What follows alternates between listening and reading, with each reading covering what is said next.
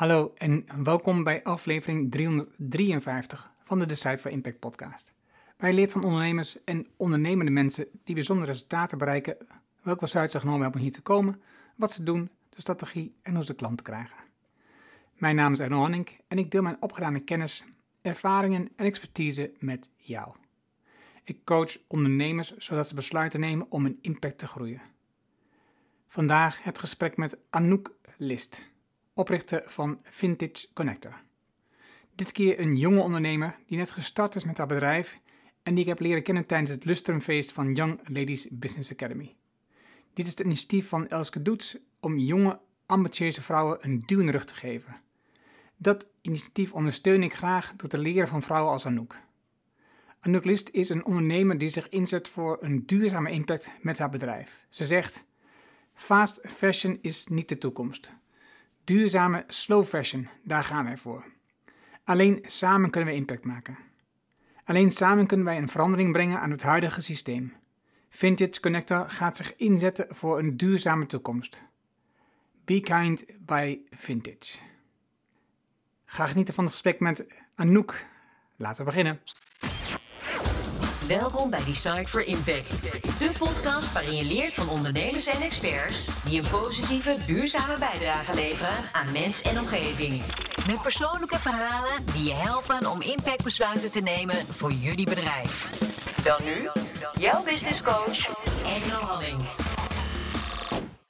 Welkom in een nieuwe podcastaflevering. Dit keer spreek ik met Anouk List. Welkom Anouk. Hi, dankjewel. En ik ben met jou in contact gekomen omdat ik was uitgenodigd door Elske Doets voor de lustrumviering van het 5-jarig bestaan van de Young Ladies Business Academy. Ik was daar een van de personen waarmee ik sprak. En ik wil graag jonge vrouwen zoals jij een platform geven. En jij had een vraag, dus dat kwam helemaal goed uit. Maar laten we even beginnen bij dat stukje van de Young... Oh ja, wat ik nog wil zeggen is dat in voorbereiding onderzoek ik online dingen van mensen. En ik kijk een LinkedIn-profiel, ik bekijk websites, ik kijk misschien een video. Maar dat is natuurlijk als je met jonge mensen maakt. Er is nog veel minder online. Mensen denken dat heel veel online zijn. Maar dat valt enorm mee, of hoe je het noemt wat. En dus, ja, ik had heel weinig materiaal nu ter voorbereiding. Dus we gaan het gewoon het meeste uit het gesprek halen. Dus dan snap je dat ook, hoe het ietsje anders is dan normaal misschien. Oké, ja, is goed. En waarom heb je je aangemeld voor de Academy? Voor de Academy, omdat ik zie het als een nieuwe kans om meer te leren en voor netwerkuitbreiding en om meer kennis op te doen, nieuwe mensen te leren kennen. Daarvoor heb ik me toen aangemeld, ja. Oké, en voor de mensen die het nog niet weten, wat doet die Academy eigenlijk precies? De Academy is bedoeld eigenlijk voor jonge vrouwen van zo'n beetje tussen de 15 en 25. Die heel ambitieus zijn en die graag het ver willen schoppen in het bedrijfsleven of als ondernemer of in de politiek. En die kunnen zich daar aanmelden en dan zo 2 keer per jaar eigenlijk een wekelijks... 2 keer per jaar is een traject dat duurt een week lang en daarin komen... Allemaal rolmodellen uit het bedrijfsleven, die komen een uur lang een presentatie geven. En daar leer je gewoon heel veel van. Wat zijn enkele van de rolmodellen die jij hebt gezien? Die weet ik nu niet meer zo uit mijn hoofd, omdat het al wel 2 jaar geleden is dat ik mee heb gedaan. Dus dat zou ik moeten opzoeken. Maar wie is het meeste bijgebleven dan? Ja, toch wel de mensen die spraken over spreken. Oké. Dus hoe jij jezelf formuleert en onderwerpen daar omheen. Ja, die vond ik het meest interessant. En je hebt nu een eigen bedrijf en daar gaan we zo verder over praten. Mm-hmm. Was dat op dat moment ook de aanleiding voor jou om te starten? Was dat wat meest telde bij jou om te starten? Dat je ondernemerschap echt wilde omarmen? Ja, voor mij wel. Ik wilde ook meedoen omdat ik al een idee had. En ik had al een start-up. En dat was ook de reden waarom je kon aanmelden. Je moest al wel iets hebben, zeg maar. Iets tastbaars, ja. En de start-up die je toen had, is dat dezelfde die je nu hebt? Vintage Connector? Ja. Want Want hoe lang werk je al aan Vintage Connector? 1 jaar nu. Oké. Dus volgens mij was ik dan vorig jaar dan bij de Young Lady Business Academy. Ja, helemaal goed. Ik dacht ook, oh, maar het maakt niet uit. Ja. En wat voor studie heb jij gedaan? Ik heb horeca-ondernemer gestudeerd. Dat is een mbo 4. En eigenlijk kwam ik er in die studie achter dat ik het niet in de horeca wil doen. Maar dat ik wel gewoon het als ondernemer verder wil gaan, maar dan op een ander gebied. Ik had in de vorige aflevering van deze podcast had ik een gesprek met Marianne Koot. En zij maakt zich hard voor jonge vrouwen in het mbo. En zij zeggen dat jonge vrouwen in het mbo met 2-0 achter staan. 1 keer omdat ze vrouw zijn, 2 keer omdat de mbo-opleiding is en dat er veel hbo wordt gevraagd. Heb jij dat ook zo ervaren? Ik begrijp haar wel en ze heeft ook zeker gelijk. Ik heb dat niet ervaren omdat ik reageer niet op vacatures waar dat bij nodig is. Ik heb mijn eigen bedrijf waar ik voor sta en wat ik in de toekomst wil. Dus ik val niet in de categorie mens die zij bedoelt. Maar ik begrijp wel dat dit wel echt een probleem is, want dat is zo, ja. Vintage Connector. Ik heb het gelezen voor duidelijkheid, maar voor de mensen is het makkelijk dat jij het uitlegt. Leg eens uit wat je precies doet. Jazeker. Vintage Connector is een buy-and-sell platform voor vintage kleding. Betekent eigenlijk dat de ondernemers daarop kunnen verkopen. En iedereen is welkom om daarop kleding te kopen. En het doel daarvan is om in de toekomst een wat groter platform te worden.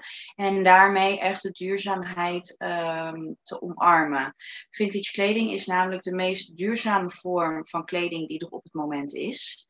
En je ziet dat er heel veel strijd is rondom fast fashion en wat het eigenlijk allemaal teweeg brengt met het milieu op het moment. En er is eigenlijk geen betere keuze dat je als mens kan maken als je nieuwe kleding wil kopen om vintage kleding te kopen. Dus vanuit die gedachtegang heb ik het platform opgezet. En wij gaan ook voor elke verkoop planten wij een boom. Is ook te volgen via een traject.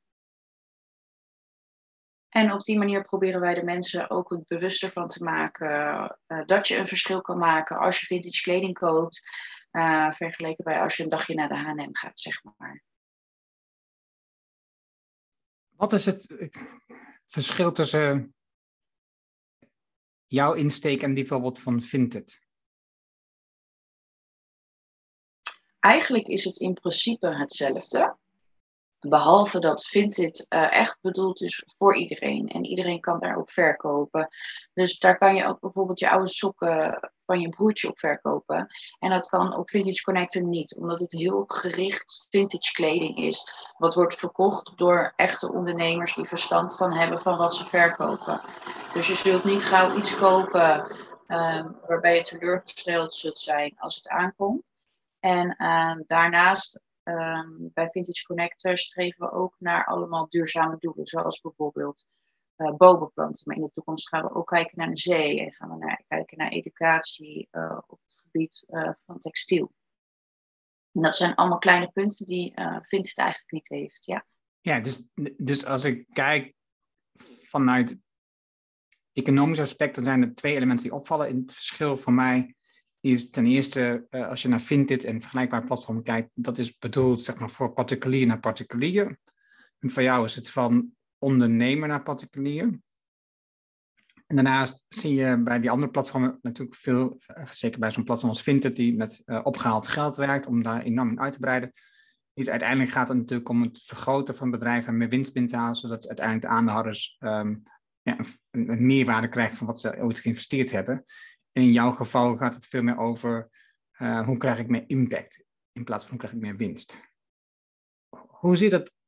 Want je hebt natuurlijk in je opleiding, maar ook in jouw traject bij Young Ladies Business Academy, heb jij te maken gehad met bedrijfsresultaten en kosten en winst.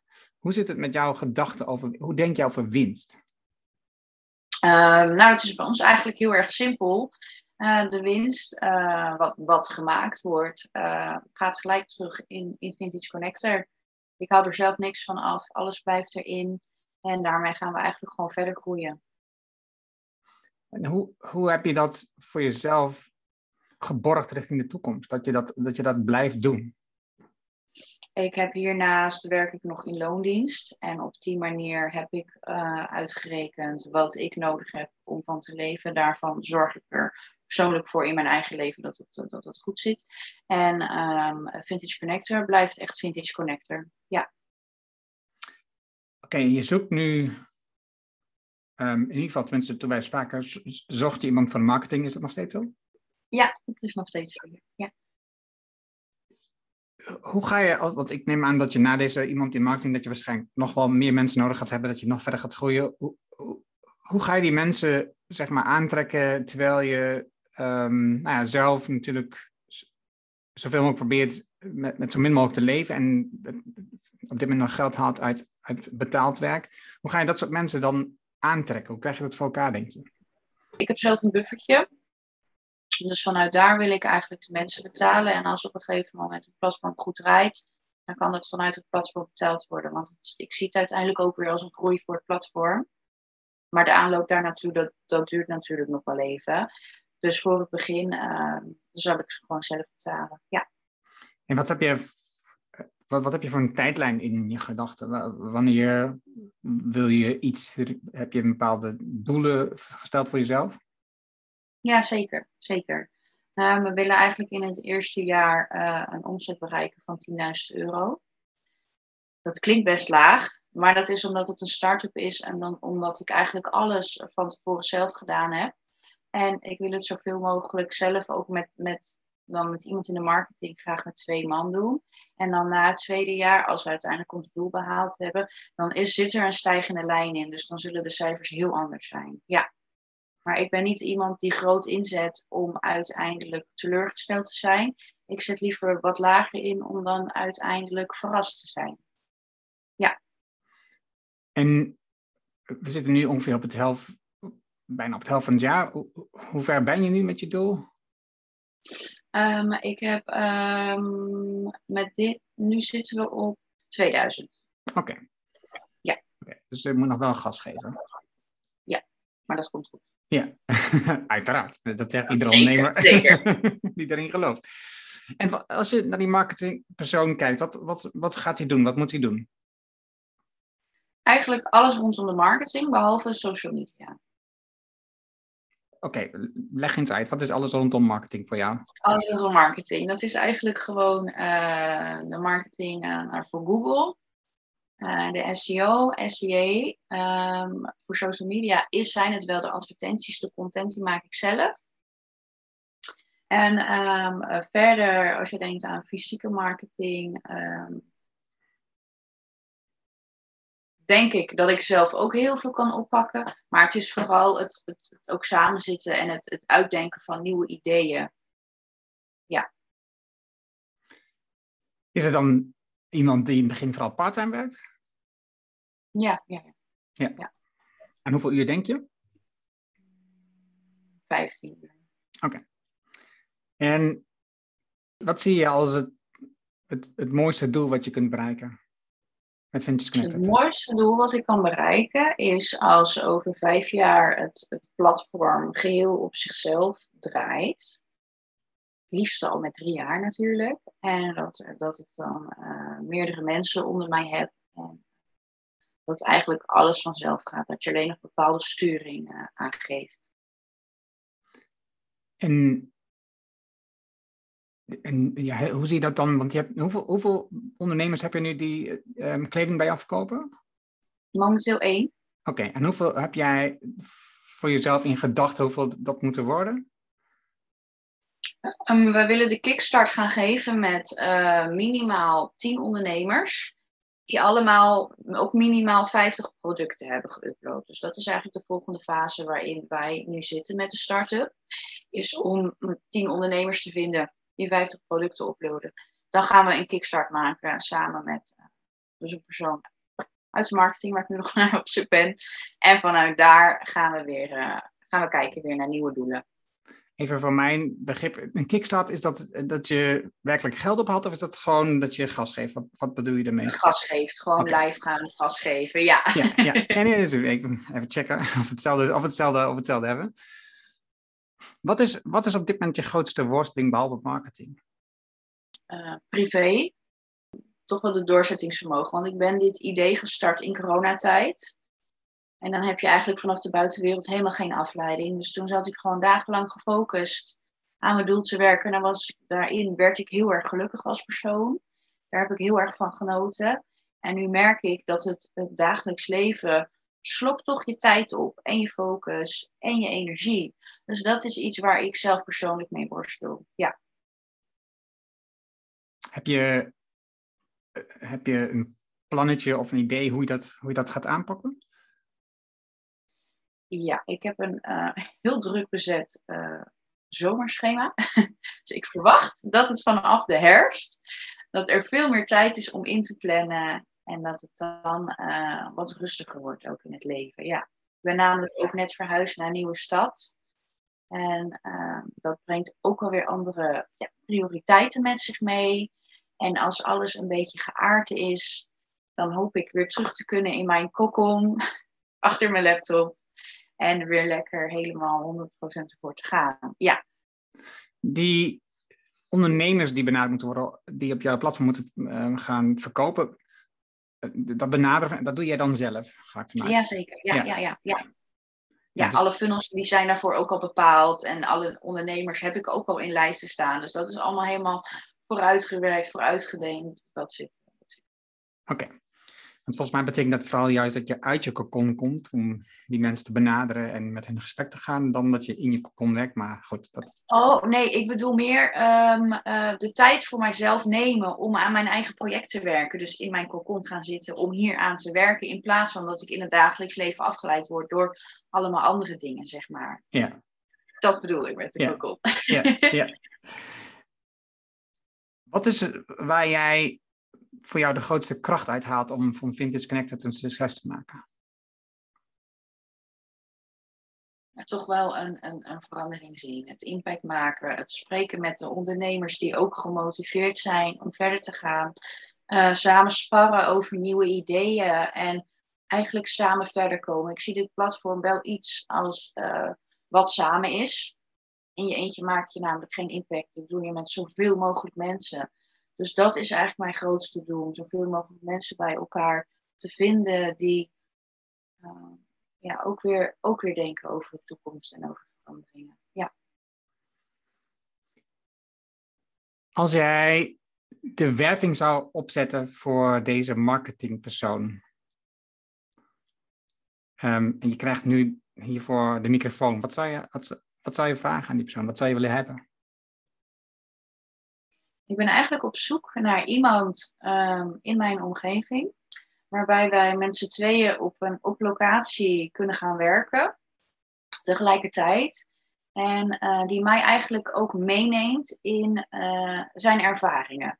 Zodat ik ook weer een gedeelte over een half jaar zelf op mij kan nemen. En in de tussentijd dat wij eigenlijk samen de dingen uitwerken die ik al vooruit bedacht had. En ook... weer nieuwe dingen bedenken, zeg maar. Ja. En jij zegt in mijn eigen omgeving, je bent in het huis, welke omgeving is dat ongeveer? Harderwijk, dus op de Veluwe. Oké. En denk je dan vooral iemand die wat ouder is al, die al wat meer ervaring heeft in verschillende bedrijven? Jazeker. Oké. Ik ben benieuwd wie jij gaat aantrekken nu. Ik ben al een tijd op zoek, dus ik heb ook eigenlijk al een hele waslijst met mensen. Maar om dan toch de juiste persoon daaruit te halen, zover ben ik nog niet. Dus ik sta nog open voor alles, Ja, en natuurlijk wil je graag dat je rond september dan zover bent om echt gas te geven. Ja. Als je die persoon hebt, wat zie je dan als je belangrijkste volgende stap? Consistent werken aan Vintage Connector. Als je terugdenkt aan je MBO, wat is het wat je daar geleerd hebt, wat je nu meeneemt? Ja, ik denk sowieso dat een MBO-opleiding gewoon heel verschillend is als een HBO of een universitaire opleiding.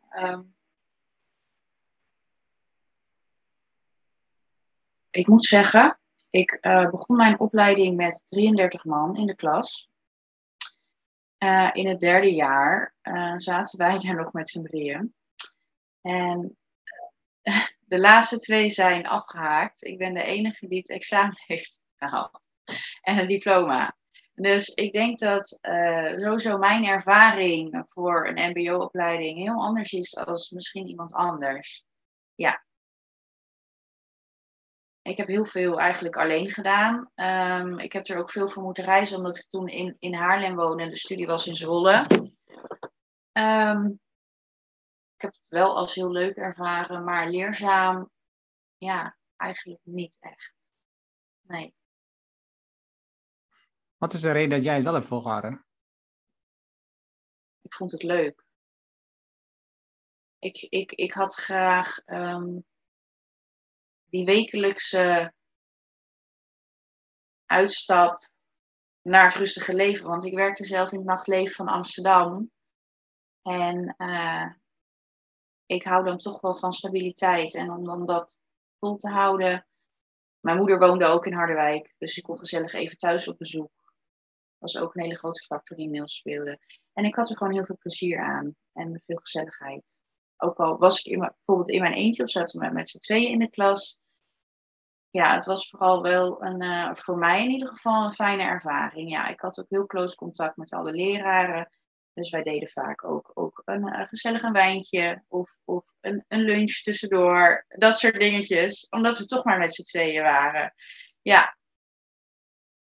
En alle leraren die kwamen natuurlijk ook uit het horeca. Dus ja, dat is dan toch wel iets wat heel snel gezellig wordt. Ja. Dus daarom is het totaal niet te vergelijken met een hbo-opleiding. Of mijn ervaring ook weer met een normale mbo-opleiding. Nee. Je werk wat je in dit moment doet, je baan om je leven op deze manier zeg maar in te kunnen richten, ligt dat in lijn met jouw bedrijf of is het totaal iets anders? Het is totaal iets anders, omdat ik bewust eigenlijk gekozen heb voor een baan waarin ik vrij ben om de persoon te zijn die ik wil zijn. En ik word niet belast met heel veel werkstress. Of lichamelijke stress, zodat als ik bijvoorbeeld thuis kom, dat ik dan nog de energie heb om weer door te gaan voor een paar uur. Daar heb ik heel bewust voor gekozen, ja. En eigenlijk, als ik naar je platform kijk, wat je hebt, is dus de website en de connecties. Want de voorraad, die heeft natuurlijk de winkel, het bedrijf wat de producten verkoopt. En dat investeert het rechtstreeks naar de consument. Dus wat betreft, ja, ben je ook alleen maar bezig met... Ja, de werving van klanten, de bezoekers van die website en de werving van bedrijven die dat doen. Waarom moet een bedrijf bij jou hun producten verkopen? Ze hebben een eigen winkel. Waarom moeten ze het bij jou online verkopen? Omdat het is in de toekomst ons doel, omdat als wij heel veel ondernemers hebben op het platform, die gaan ook wekelijks posten dat zij verkopen op het platform. Dus daarmee nemen zij hun vaste klanten mee naar het platform. En die zullen ook kopen van de andere ondernemers. Dus zij zullen uiteindelijk een hogere omzet kunnen genereren dan dat zij doen met hun eigen webshop. Ja, en tegelijkertijd kan ik me voorstellen dat de ondernemer denkt, maar als ik mijn klanten aanbied en die gaan producten kopen bij een andere ondernemer, dan raak ik die klanten kwijt dat ze eigenlijk tegelijkertijd meer bij mij hadden kunnen kopen. Dat zou je denken, ja. Maar in de vintage kleding wereld is eigenlijk niemand een concurrent van elkaar, want elk kledingstuk is uniek. Dus dat komt eigenlijk vrij weinig voor. Het is niet bijvoorbeeld dat er bijvoorbeeld de Zara en de H&M naast elkaar staan, waar je allebei precies dezelfde zwarte broek zou kopen, dat ze moeten strijden voor prijs-kwaliteitsverhouding. Dat is in de vintage wereld niet zo. Nee. Wat gebruik je nu vooral voor manier om bezoekers naar je website te trekken? Wat ik zelf merk is dat mond-op-mond reclame het beste werkt. En daarnaast ben ik actief op social media.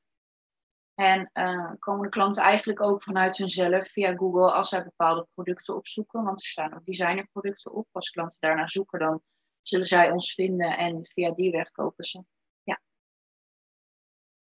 Zie jij dat vooral jongeren hier iets mee hebben en bezig zijn dat ze die producten kopen, of zie je ook gewoon ouderen zoals mij?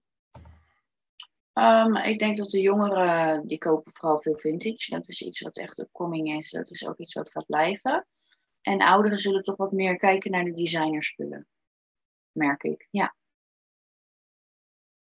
Ik geloof voor de duidelijkheid in tweedehands kleding. Dus dat staat voor mij boven heel erg duidelijk.